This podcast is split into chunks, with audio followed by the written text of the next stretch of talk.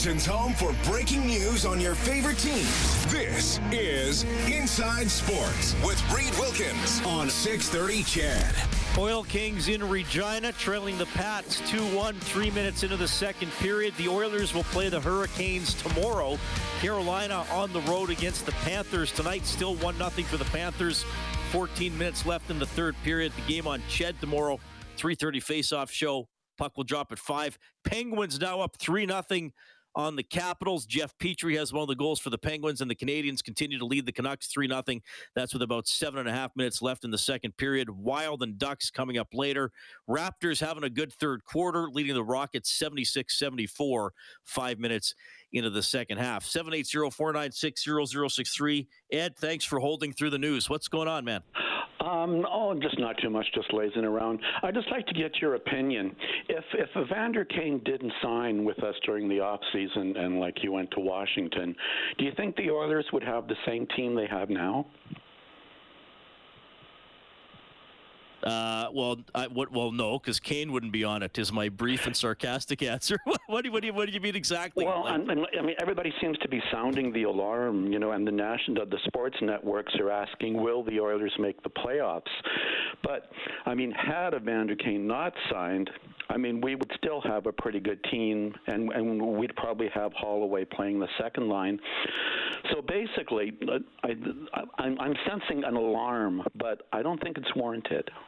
Uh, I would generally agree with. Now, look, I think Evander Kane is a loss because the look most of the oh, Oilers' goals, yeah. most of the Oilers' goals, and you clearly know this. Most of the Oilers' goals come from one of five players. Right. Evander Kane is one of them. Right. So you could say that's 20% of their primary offense gone. Um, now, having said that, you know the other four guys have been scoring quite a bit this season. Right. Uh, David's a goal a game. Draisaitl's nine goals. I, and I got to tell you a, a, secret here, Ed, and I think Stoff has alluded to it. I don't think Draisaitl's 100%.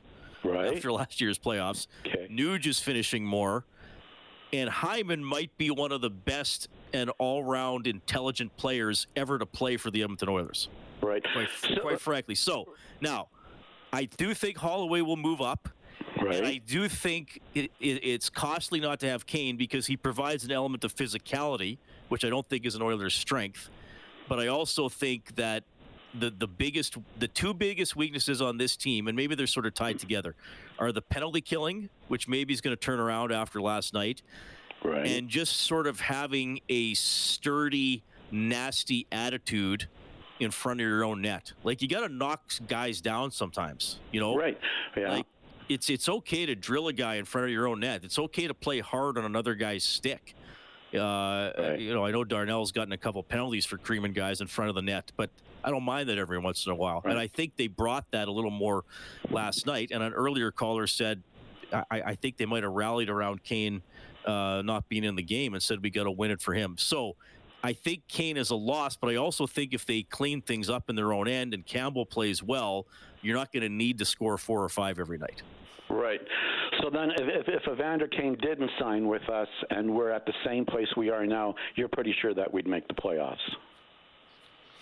Well, I picked them to make the playoffs. I mean, uh, I mean, I, I like I. I, I don't talk much about the playoffs in the second week of November. You know what I mean? Right. Like they're, they're, you know, first of all, they're in a weak division, right?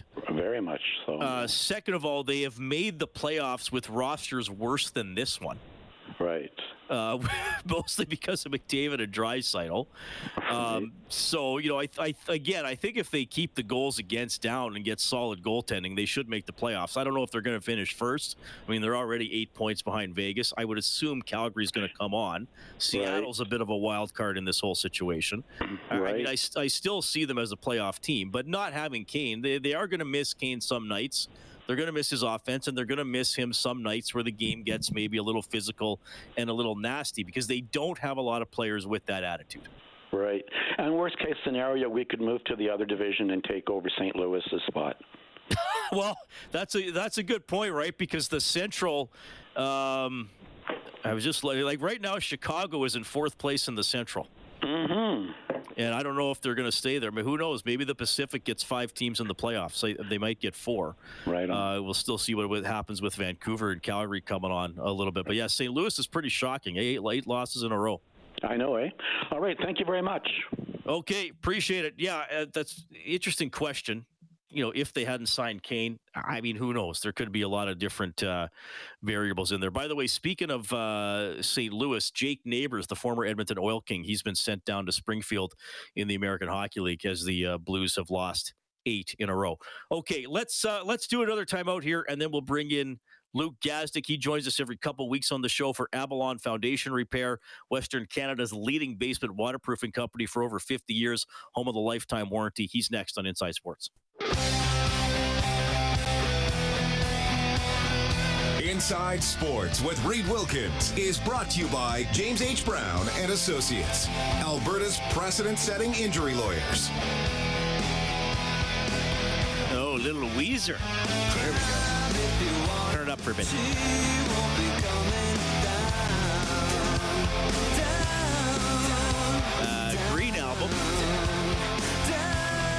Think that's my favorite one. I'm not saying Pinkerton is bad. Just saying I think I like the Green album the most. Anyway, Luke Gazdic, former Edmonton Oiler, now has transitioned into a career with Sportsnet. He joins us every two weeks on Inside Sports for Avalon Foundation Repair, Western Canada's leading basement waterproofing company for over 50 years, home of the lifetime warranty. Luke, welcome back to the show. How are you doing? Great, Reed. How are you today? I am great. It's awesome to have you on the show. I understand we have you from a uh, from the other side of the country today. In fact, what's going on? Yeah, I'm out in the Maritimes here. I'm in Halifax, or actually Dartmouth, Nova Scotia, uh, taking part in a uh, charity hockey tournament called Hockey Helps the Homeless. There was one in Edmonton, and I, I did it in Montreal and Toronto. I'm out here, and then Vancouver uh, at the end of the month. So it's a cool organization for a good cause, and uh, there's a bunch of ex-Oilers alumni uh, here too. Laraque, uh, Raffi Torres, Keith Acton, Shayne Corson. There's a bunch of guys out here in Halifax this week. Do you uh, do you ever get challenged by in uh, like you know you got to get uh, be ready to go in any of these games? Do people want to take you on? no, I probably would still be playing them if stuff like that happens. Uh, they don't, and uh, and I'm hoping there's nothing in here in Halifax. It'd be smart if people didn't if people didn't want to. I'd I'll yeah. say it like well, you and George out there, that'd be quite. I don't know who the third guy on that line would be, but that'd be a pretty safe line for, for to be on. Anyway, well, have fun. Yeah. The, the, hockey helps the homeless does is a is a great cause for sure. So good for you for uh, being involved in that. Uh, well, the entire uh, hockey world is talking about a member of the Edmonton Oilers. Not usually, in, it's not in the way that we're we're used to, unfortunately. Uh, man, oh man, uh, that Evander Kane incident, Luke, that was just, uh, I think, terrifying is a proper word for it. Yeah, it was a scary thing to watch. It, it's such sun such an unsuspecting story. Um, uh, you know play that happens and, and, to be honest i'm surprised it doesn't happen more in the game with you, you don't have too much protection on your wrists on that area uh, i saw it and then you see the blood right away and, and your you, you know your heart just kind of drops and then Gene with the update uh, said that he was yelling help and i they, they stopped the game and i actually stopped the game too i stopped watching it for a bit just because i was a bit distraught and kudos to the players for being able to uh, turn it on mentally and keep going after that. Well, I, I think that was the reaction for so many people, and there was that delay to obviously help Evander and then clean up the ice and all that stuff, and then the game resumes. And I remember when Draisaitl scored, like I was almost like, oh, well, that's that's a goal. I wonder if like I remember thinking, I wonder if they'll even celebrate the goal, which maybe sounds silly, but it was like it was such a difficult moment to deal with that uh and i'm sure you've been through that in game now maybe not blood but you've been through that in games probably where a guy is stretchered off or seriously hurt and it's like okay we got to keep playing I, I have been in that situation a couple times in the minors actually i witnessed uh, an opposing player get stepped on in the face uh, actually in my second year pro i don't want to gross people out too much with the details but very similar situation where the game stopped Uh, we were in Texas playing San Antonio, and the game stopped for a while. You know, they had, this, you know, they had all the doctors out there, and credit to these doctors and paramedics that are standing by right away, seeing some of the most horrific injuries uh, in the game. Uh, but it definitely just takes the wind out of the sails. Um, you, you kind of cool down a bit, and you're also thinking about uh, the person that's hurt. Uh, so it's definitely, I don't want to call it a distraction because when I hear distraction, I think of a negative sense, but um, it, it, definitely uh, slows your your mental side down a little bit. Yeah. Uh, well, and I, I and McDavid talked in his post game interview about Kane, you know, running off the ice and going right past him, and the, the look on Kane's face, and then um, you know McDavid was on the ice, like I said, on the ice for that uh, for that goal, right? But I, I mean, good for them for regrouping and playing, I guess. But man, oh man, like even Connor, I think was rattled by it. Yeah, I mean, I saw they panned right to Connor uh, as soon as they announced the game was starting back up, and just the look on his face was, you know, it was disappointment and it was concern and like you said, they scored right after that, and I was just like, I, it, it, was just such an awkward kind of situation, and you know, you feel for for Evander and and uh, and uh, you know the players on, on his team, obviously. Luke Gazdic joining us today on Inside Sports. Okay, well, you know, obviously we wish uh, Evander all the best here as as he recovers. The Oilers got the win; they snapped the three game losing streak. The penalty kill has not been good this year, specifically against Washington on Monday. They went one for five on the PK and a, and a total. I still think they're taking too many minor penalties. I, you know, there was a too many men offensive zone penalty yesterday, uh, but they went five for five with a uh, with a shorthanded goal last night against the Tampa Bay Lightning. I don't know if you see anything. I, you know, you know, penalty killing. A lot of people just say to me, it's all about thinking and, and hard work. Uh, what do the Oilers have to clean up here to be better consistently on the PK? Well, I, you said it. The first thing to, to be better on the PK is stay out of the freaking box, right? Uh, we were laughing on set on Sportsnet because they said, not laughing, but I said, yeah, they were one for five, not on the PP, or one for five on the PK. It's like you're usually talking about it from the other side, but they just have to clean it up defensively. And it's such a simplistic thing, the penalty kill. It's it's it sounds so cliche. It's hard work and just paying attention to details in in, in the zone. And the Washington P, PP is so talented, right? And they're snapping pucks around, and it, it's hard to defend. But I mean, if you go in the box that many times, you you, you know you're asking, you're just asking for um, for things like that to happen. Uh, and you know, Rob and I got asked after the game, like, well, can a, should a coach like you know bench a guy who takes a silly penalty? Like, can you is is I don't know if it's just that easy though to shorten your bench if a guy takes a penalty. You know, what what's with your experience with coaches handling you know teams like taking excessive penalties, or a guy's taking like is it is it benching? Is it video? Like, what's the process? It's it's a lot of video drilled in. Uh, he, he'll start to mix in different guys if he's not feeling confident in the guys he has going. You generally have about six forward penalty killers, I would say. Uh, you send your first two over the boards, your three and four go, and then it's usually back with the one, two, or you mix in another couple guys. It's it's not that many guys that get to take part in it is, is, one thing coaches instilled in me is take pride in that. If your if your coach trusts you enough to have you out there, take a lot, you know, a lot of uh, uh, of pride in that. And you know, I did when I was a player. But there are certain penalties that drive coaches nuts. And one of them is too many men. One of them is the delay of game over the glass. And I'd say the third one is offensive zone obstruction penalties. We're talking slashes, hooks, trips in the offensive zone. All three of those from experience drive coaches absolutely bananas. Yeah. Uh, yeah. Well, on the other side of too many men yesterday. and they and like I said, I think it was Ryan took a penalty in the offensive zone. So hopefully that'll they'll they'll be killing a lot less here as we move along. Luke Gazdic joining us tonight on Inside Sports. Jack Campbell, I thought that was his best game of the year. I, I know you think uh, pretty highly of uh, Jack. He does have the reputation for maybe putting a lot of pressure on himself after the loss against Dallas on Saturday, he said, "I've been pathetic this year," which is you know a pretty pretty strong word I thought to, to use. But tell me a little bit about uh, you know about Jack, and uh, I know you're confident in him. So uh, where do you think he's headed here?